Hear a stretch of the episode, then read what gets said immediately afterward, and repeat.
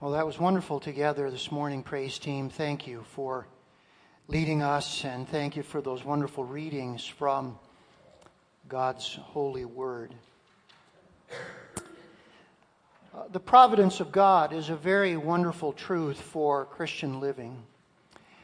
And this week I came across, I think, one of the greatest definitions that I've read of the providence of God.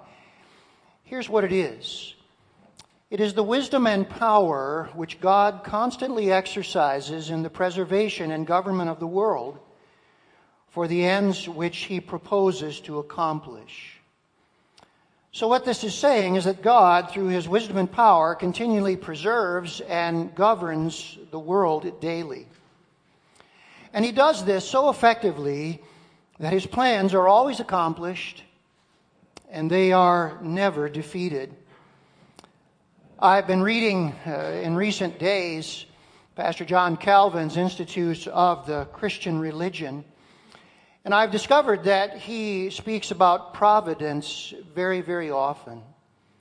And one of the things that he said about providence is this For the good and safety of his people, God overrules all the creatures, even the devil himself, who did not attempt anything against Job without God's permission and command.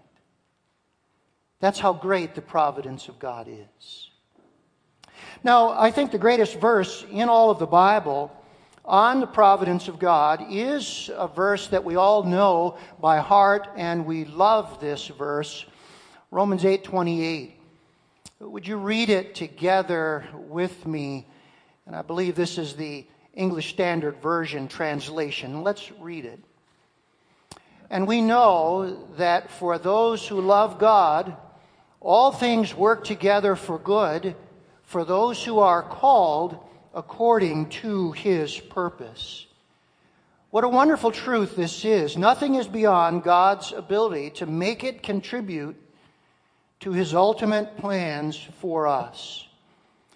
Now, this has tremendous encouragement and help for our Christian life wonderful application to the way in which we live in this often very difficult world. Uh, look at how Pastor Calvin again describes the uh, tremendous comfort this is to us. He says this knowledge is necessarily followed by gratitude in prosperity, patience in adversity, and incredible security for the time to come. If you believe in the providence of God, if you believe in Romans 8:28, then here's what happens. When you are prospering, you will be grateful to God. When you are suffering, you'll be patient under his hand. And as you look to the future, no matter what, you know, I have incredible security. All God's people said about this. Amen. Now, no person in the Bible illustrates God's providence like Joseph. And so, as we come to the second episode of his life today in Genesis 37, we come to a message that I'm simply entitling Fruitfulness, Suffering and Persecution, and the Providence of God. For we're going to see that Joseph continues to live this fruitful life but he experiences its incredible suffering. But over all of it is the providence of God directing and watching and leading his child. Let's take our Bibles this morning and turn to Genesis chapter 37. It happens to be about page 37 in the Pew Bible in front of you if you would like to take it there. And let's begin this morning as we turn to God's Word with just a brief moment of prayer. Father, your ways are mysterious. Your Word says, My ways are not your ways. As higher as uh, the heavens are above the earth, so are my ways above your ways. And we confess that many times your way is hidden to us. But even though we cannot see your hand, as someone has well said, we can trust your heart. And today, as we see the hand that Joseph could not see, help us to trust your heart in our own lives. For Jesus' sake. Amen. Now, as we open up this second episode and verse 18, this is the truth that we see. Believers called by God pursue fruitful lives. Believers who know they have been called by God make it their number one priority to pursue a fruitful life. There is nothing like the call of God on your life that will focus your life in living for Him. Let's notice verse 12. Now his brothers went to pasture their father's flock near Shechem. And Israel said to Joseph, Are not your brothers pasturing the flock at Shechem? Come, I will send you to them. And he said to him, Here I am.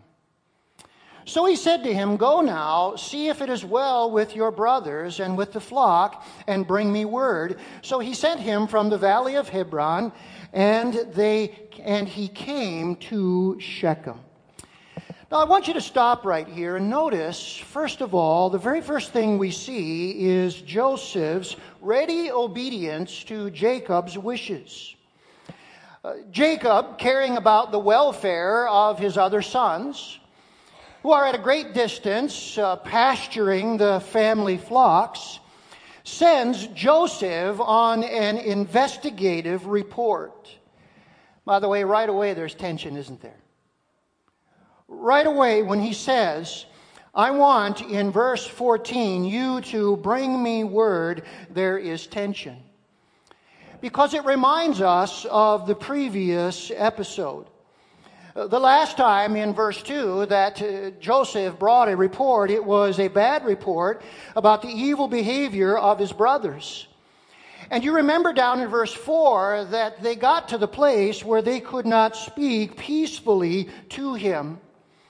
What is interesting is when Jacob says to him, Go now and see if it is well with your brothers. That again is the Hebrew word shalom, which means prosperity, peace, and welfare.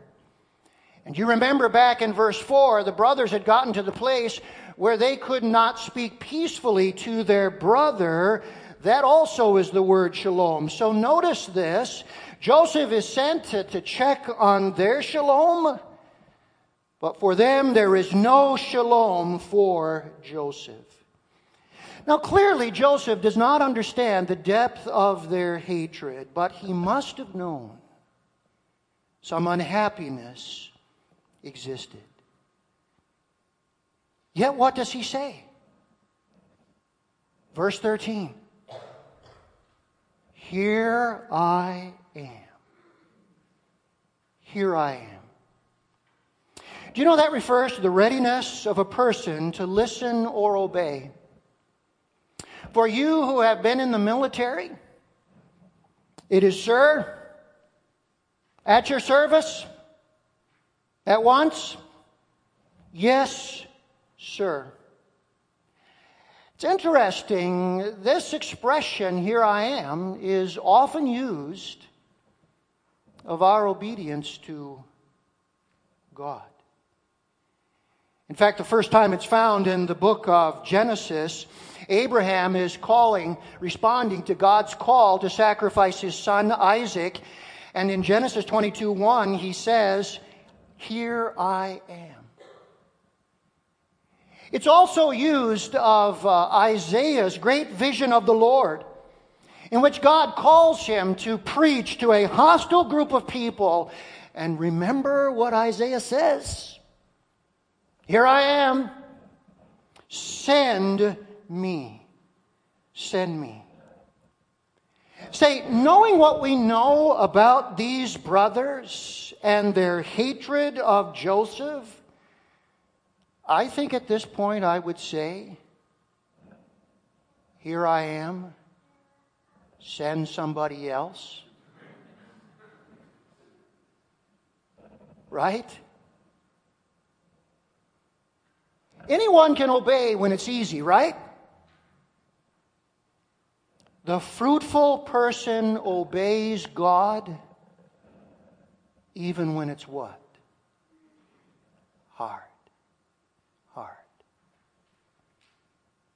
You see, Joseph is responding to God's call with an obedient, fruitful life. And then let's notice his faithfulness. Look at verse 15. And a man found him wandering in the fields, and the man asked him, What are you seeking? I am seeking my brothers, he said. Tell me, please, where are they pasturing the flock? And the man said, They have gone away, for I heard them say, Let us go to Dothan.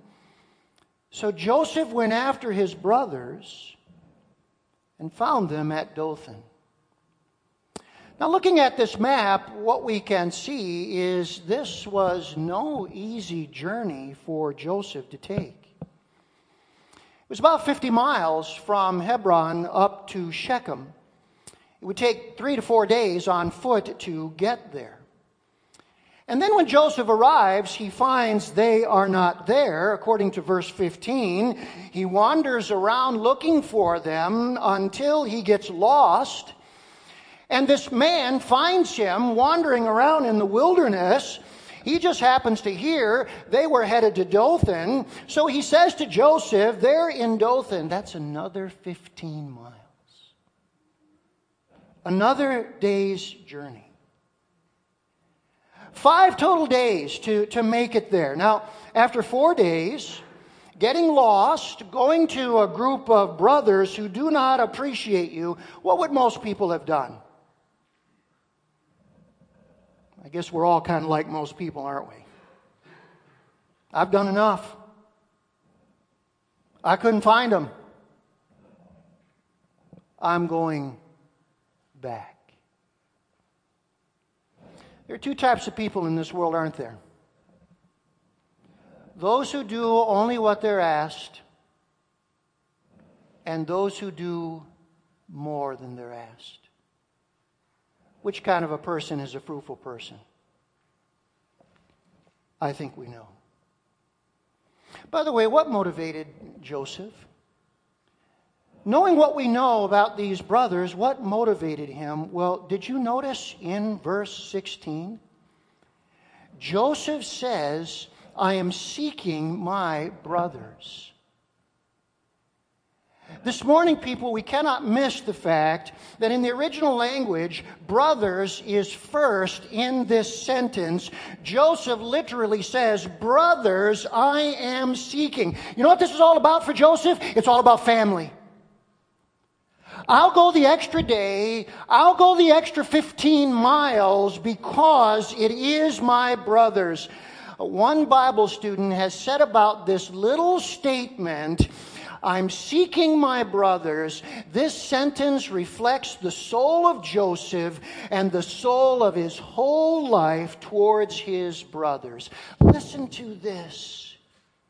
In spite of their hatred of him, there is no hatred in him. What did Jesus say? Love your enemies. Love your enemies.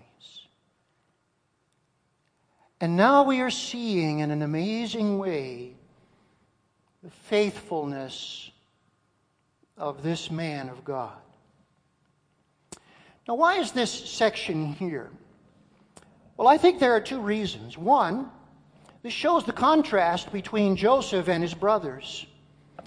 God was right in choosing Joseph as the leader. You see, Joseph was living a fruitful life, and the Bible says to us God blesses fruitfulness. I think there is a second reason why this is here, and it is to show us that Joseph does not deserve the treatment he is about to receive. You see, we could read this chapter and come to this conclusion. Well, Joseph is a tattletale. He's wearing this uh, royal robe and, and he's a show off. He has brought this on himself. Not at all. Not at all. The treatment Joseph is about to receive was in God's plan. It was in God's plan. This truth that I want to share with you should not surprise us. Here it is Being fruitful does not eliminate unjust suffering. If there's anything I know as a pastor now for many, many years, it is that God's people suffer just as much as the non believer does. And we experience unjust suffering in the same way that the world does. And the whole Bible teaches us this truth that even though we are living an obedient and faithful life and pursuing fruitfulness, God will still allow unjust suffering into our lives. Now, as we continue in the story this morning, what we see is the types of biblical suffering that Joseph experienced. Look up here for a moment. Have you experienced some of these? Every pastor in his office has probably heard all of them at one time. This is what Joseph begins to experience in the second episode in his life. Let's look at them together, all right? First of all, resentment and name calling. Look at verse 18.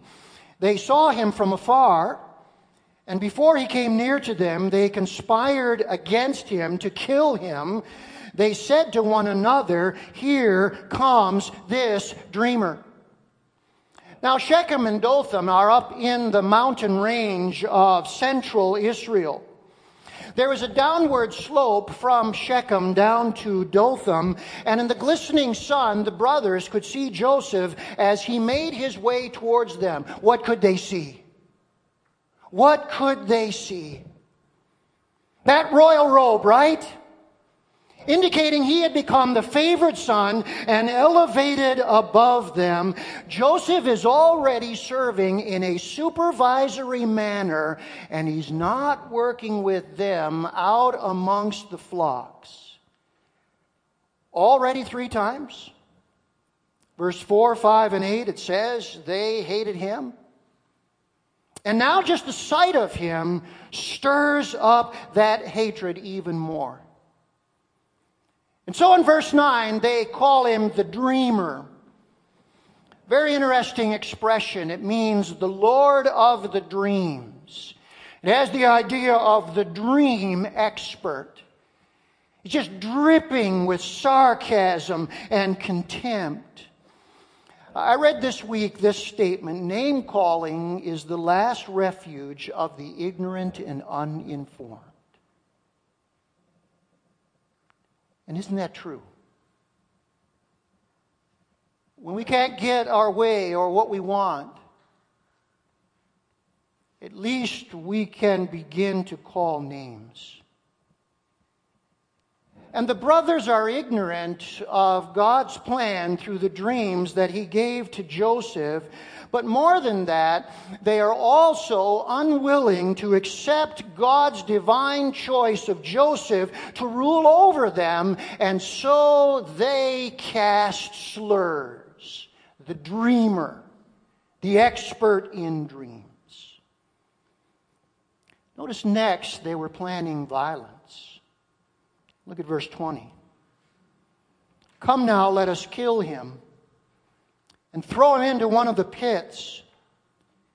Then we will say that a fierce animal has devoured him, and we will see what will become of his dreams. Were these brothers really capable of murdering their own flesh and blood? What's the answer? The answer is yes. Yes.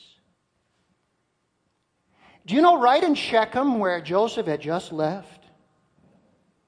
Simeon and Levi murdered an entire village to avenge the rape of their sister Dinah.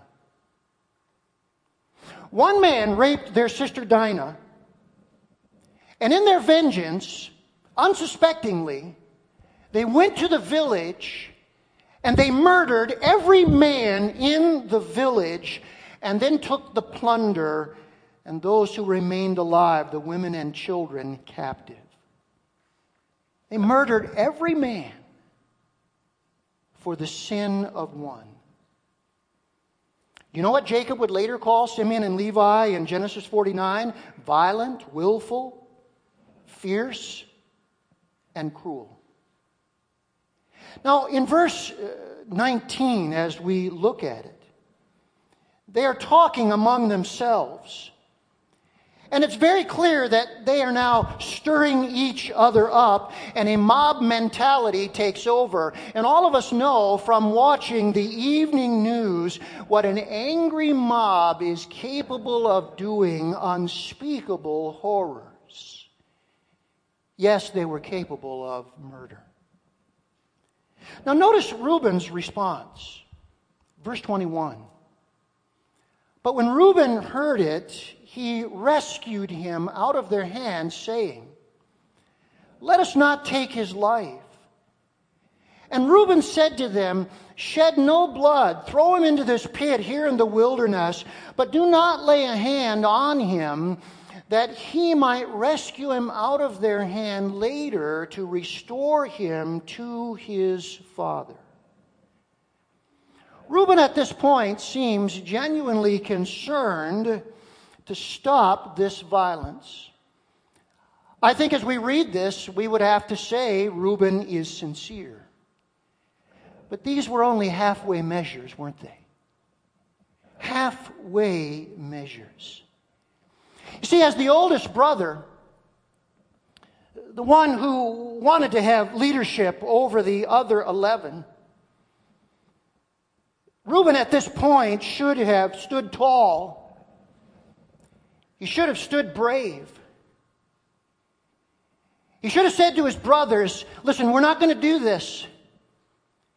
And if you attempt to do this, I want you to understand right now, it is not going to be nine against one, it's going to be eight against two. What are leaders supposed to do? Leaders lead, don't they?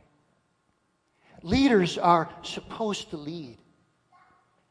And in the end, Reuben's plan backfired, and he ends up deceiving his father like the rest. You know what the problem with halfway measures is? They only work half the time. And look down at verse 30 and look at how Reuben ends up.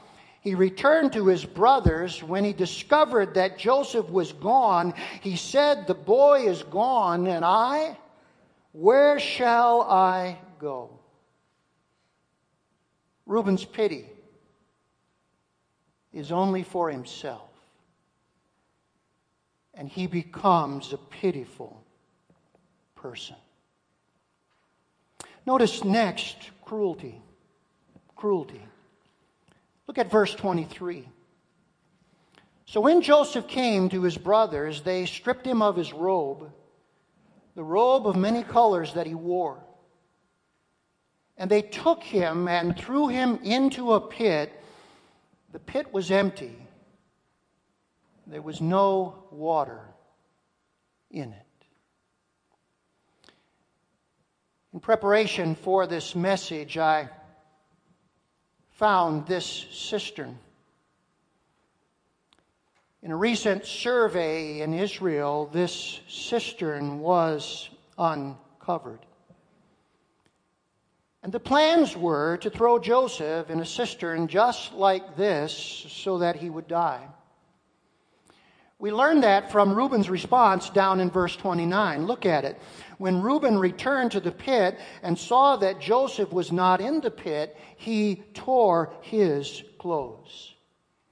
You see, the plan was this we will leave Joseph in this pit where he will die of starvation and thirst and exposure to the elements, and therefore we will not be held liable for his blood.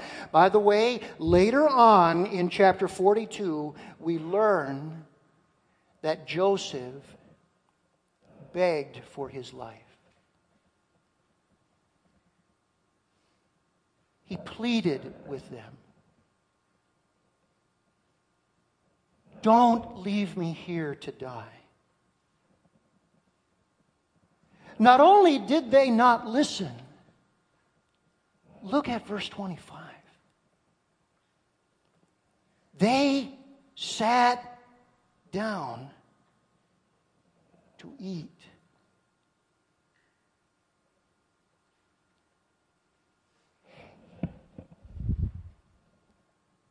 Here's little brother, 17 years of age.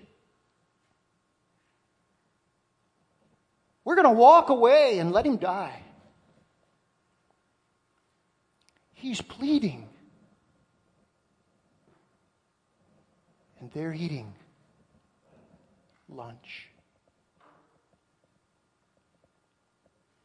I read this week about a Chicago police officer who, in his career, dealt with Chicago gangs. He said after many years of dealing with gangs, he was still amazed how a young man could commit murder and then go to a restaurant and eat a meal with his friends. That's what Joseph's brothers were doing to him. And then they sold Joseph to slave traders on the way to Egypt. Look at verse 26. Then Judah said to his brothers, What profit is it if we will kill our brother and conceal his blood? Come, let us sell him to the Ishmaelites, and let not our hand be upon him, for he is our brother, our own flesh. And his brothers listened to him. Then Midianite traders passed by, and they drew Joseph up and lifted him out of the pit and sold him to the Ishmaelites for 20 shekels of silver. They took Joseph to Egypt. Do you know Judah's speech here is the most disgusting speech in the whole episode? It is pure hypocrisy. To sell a brother into slavery for profit while feigning concern for family ties, well, after all, we shouldn't kill him. He's our own flesh and blood. Uh, let's instead sell him. That speech is a total sham. A total sham. Nothing goes lower than covering wickedness with a sanctimonious speech. Arguing for higher principles. Let's not do this because he is really our brother. Let's not leave him here to die. Instead, we will sell him. Judah has no principles at all, does he? He has no principles at all. And then there's dishonesty. Look at verse 31. Then they took Joseph's robe and slaughtered a goat and dipped the robe in the blood. And they sent the robe of many colors and brought it to their father and said, This we have found. Please identify whether it is your son's robe or not. And he identified it and said, It is my son's robe. A fierce animal has devoured him. Joseph is without doubt torn to pieces. One sin leads to another, doesn't it? When sin is harbored and nurtured in the heart, it multiplies. Jealousy and envy lead to hatred Hatred, if it's not checked, will lead to violence. Violence, if it's not checked, will lead to justifying oneself. And justifying oneself will lead to callous indifference. Do you realize the brothers are so twisted in their minds at this point, they actually see themselves as the good guys versus the bad guy. And then, when the unthinkable is finally acted upon, a lie must be concocted to cover up. Finally, the depth is now grief and heartache. Look at verse 34. Then Joseph tore his garments and put sackcloth on his loins and mourned for his son many days.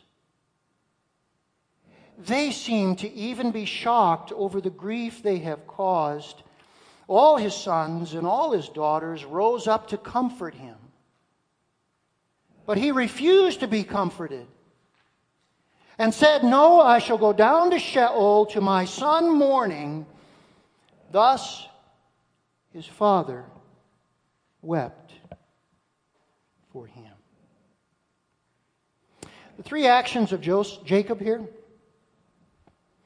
throughout the Bible, they are the greatest depths of grief and sorrow. When you tear your clothing, when you put on sackcloth, and when you mourn for many days, that is the depth of sorrow. When Joseph, Jacob says here, I shall go down to Sheol in mourning, what he basically is saying is, I will never in this life get over this. By the way, some grief lasts for a lifetime, doesn't it? This kind of grief lasts for a lifetime. Do you know it would be 20 years? before Jacob would learn the truth. 20 years of unnecessary grief. And 20 years of nine brothers, 11 brothers, knowing the truth and watching their fathers grieve day after day. Now, as I look at this story, quite honestly, we have a hard time with this, don't we? I mean, this is pain. This is very real pain. And here's what often happens to us we, we look at our lives and we say, you know, I'm being fruitful. I'm obedient. I'm faithful. I'm altruistic in my motives as far as I can see. I even love my enemies. I shouldn't be suffering like this. I should not be in this pit that I'm in in my life. What value is there in living a fruitful life. Have you ever said that? Have you ever felt it? I have. I told you early in my ministry, I sat in my office, overwhelmed with the problems that I didn't know how to solve, and I said to God, Is this a cruel joke?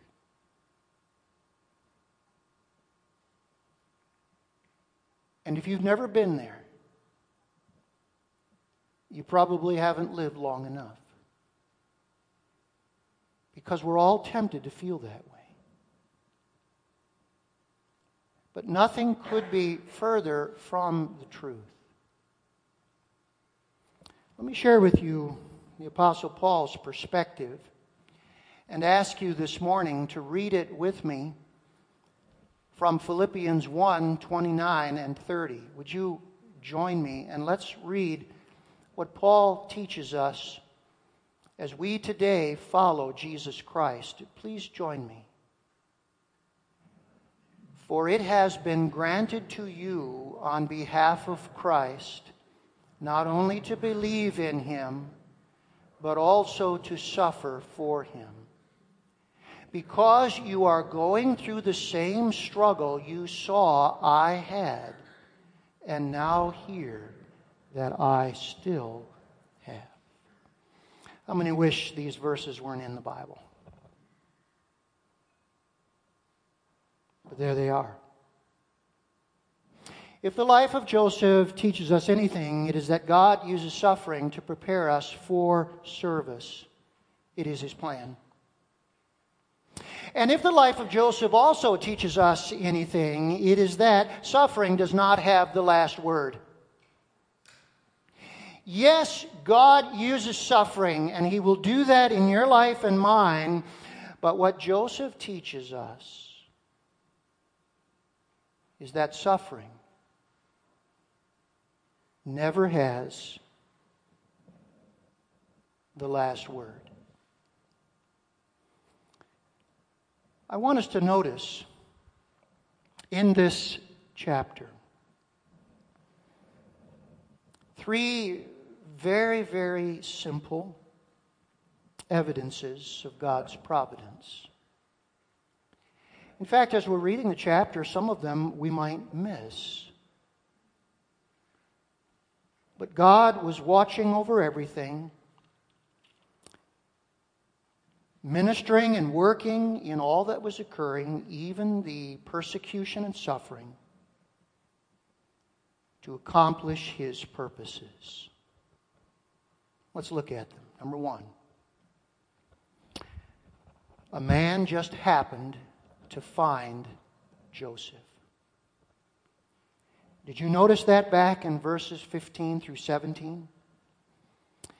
Three times this man is mentioned who finds Joseph wandering in Shechem. And we ask this question Who is this man? Where did he come from? Why is he so important? Well, here's the answer Joseph is lost and he needs to be found so that the brothers can be found. Did you notice that in verse 15? A man found him wandering in the fields, and now notice the conclusion, verse 17. So Joseph went after his brothers and found them at Dothan. Why is that important? Because a caravan is on the way through the middle of Israel to rescue Joseph from his brothers to take him to Egypt. And Dothan is right near that trade route. Here it is up on the map in front of us, this trade route that is known as the Via Maris, the way of the sea. And caravans would come on their journey north down to Egypt along this caravan route. And guess where it went? Right by Dothan. Now think about this. Joseph stays in Shechem. He misses the caravan. He had to be in Dothan to make God's appointment in Egypt. You know what Jewish tradition says about this man? It says he was an angel. That's Jewish tradition. Doesn't really matter, does it? Doesn't matter, does it? God can send an angel or a man out of the blue anytime he wants, right? Anytime he wants. How often has God sent someone to you just when you needed them? In my life, many times. Many times. The very day my dad came out of intensive care in Muskegon, the very day, we got a phone call, a room was available at Jacob Eddy. In the last seven months of his life, were some of the most beautiful months we had with my dad. The very day he left intensive care, the phone call came. God has a room for him at Jacob Eddy. God can send us whatever we need right out of the blue. Number two, slave traders just happened to pass by. Did you see that in verse 28? Then Midianite traders passed by. Can I ask you a question? How's Joseph going to get to Egypt without transportation? Right? The slave traders not only rescue him from his brothers, but they paid for him to get to Egypt.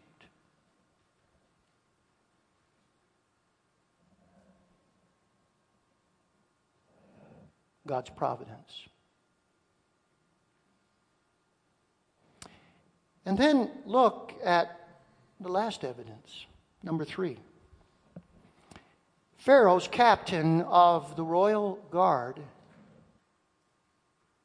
just happened to buy Joseph. Look at verse 36. Meanwhile, oh, by the way, meanwhile, oh, by the way, the Midianites had sold him in Egypt to Potiphar, an officer of Pharaoh, the captain of the guard. Do you know thousands of slaves were sold in Egypt to be regular field slaves? Thousands of them. Joseph is purchased by a royal official. What do these brothers cruelly strip off of Joseph? His royal robe. What did his brothers say about the dreams? We'll see what becomes of his dreams. Now, they sold him to the very place that would begin his climb to royalty. They could strip off his coat. They could not strip off God's plans. Do you hear me today? They could strip off his coat. They could not strip off God's plans. No matter how much unjust suffering you ever experience, no one can take God's will away from you.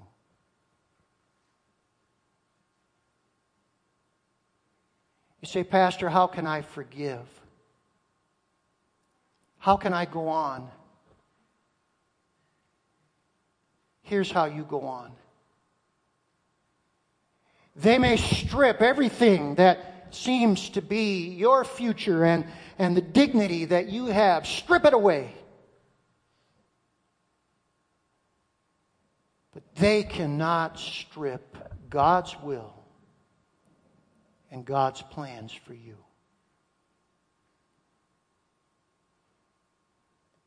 And that's how you forgive. That's how you release bitterness.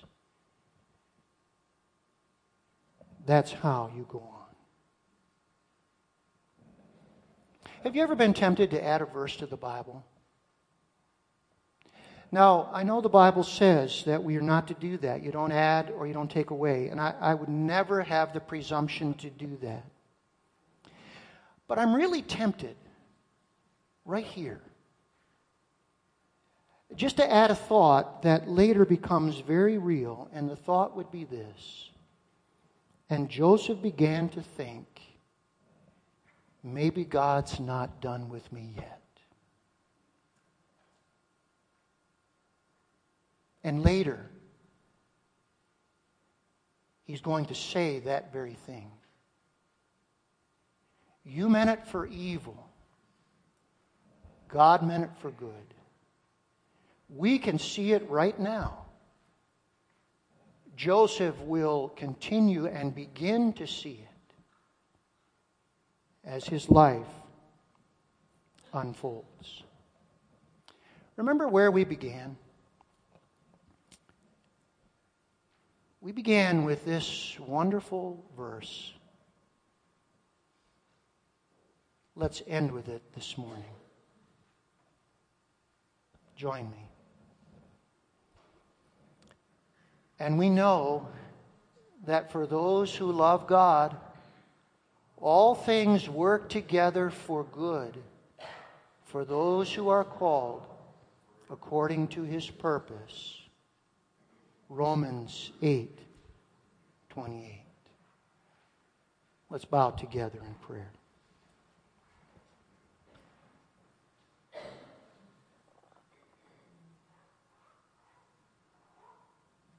Father, our business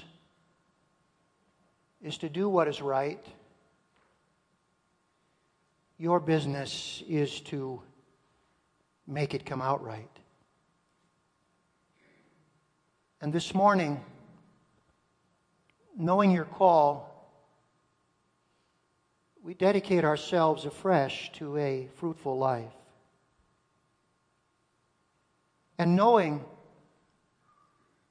that your word is very plain, that unjust suffering may still come our way. We commit ourselves to your providence, your ability to take even the most difficult thing and to make it contribute to your ultimate plans for us. It is with that trust in the watch care, goodness, and providence of the Lord that we commit our lives to you for Jesus' sake.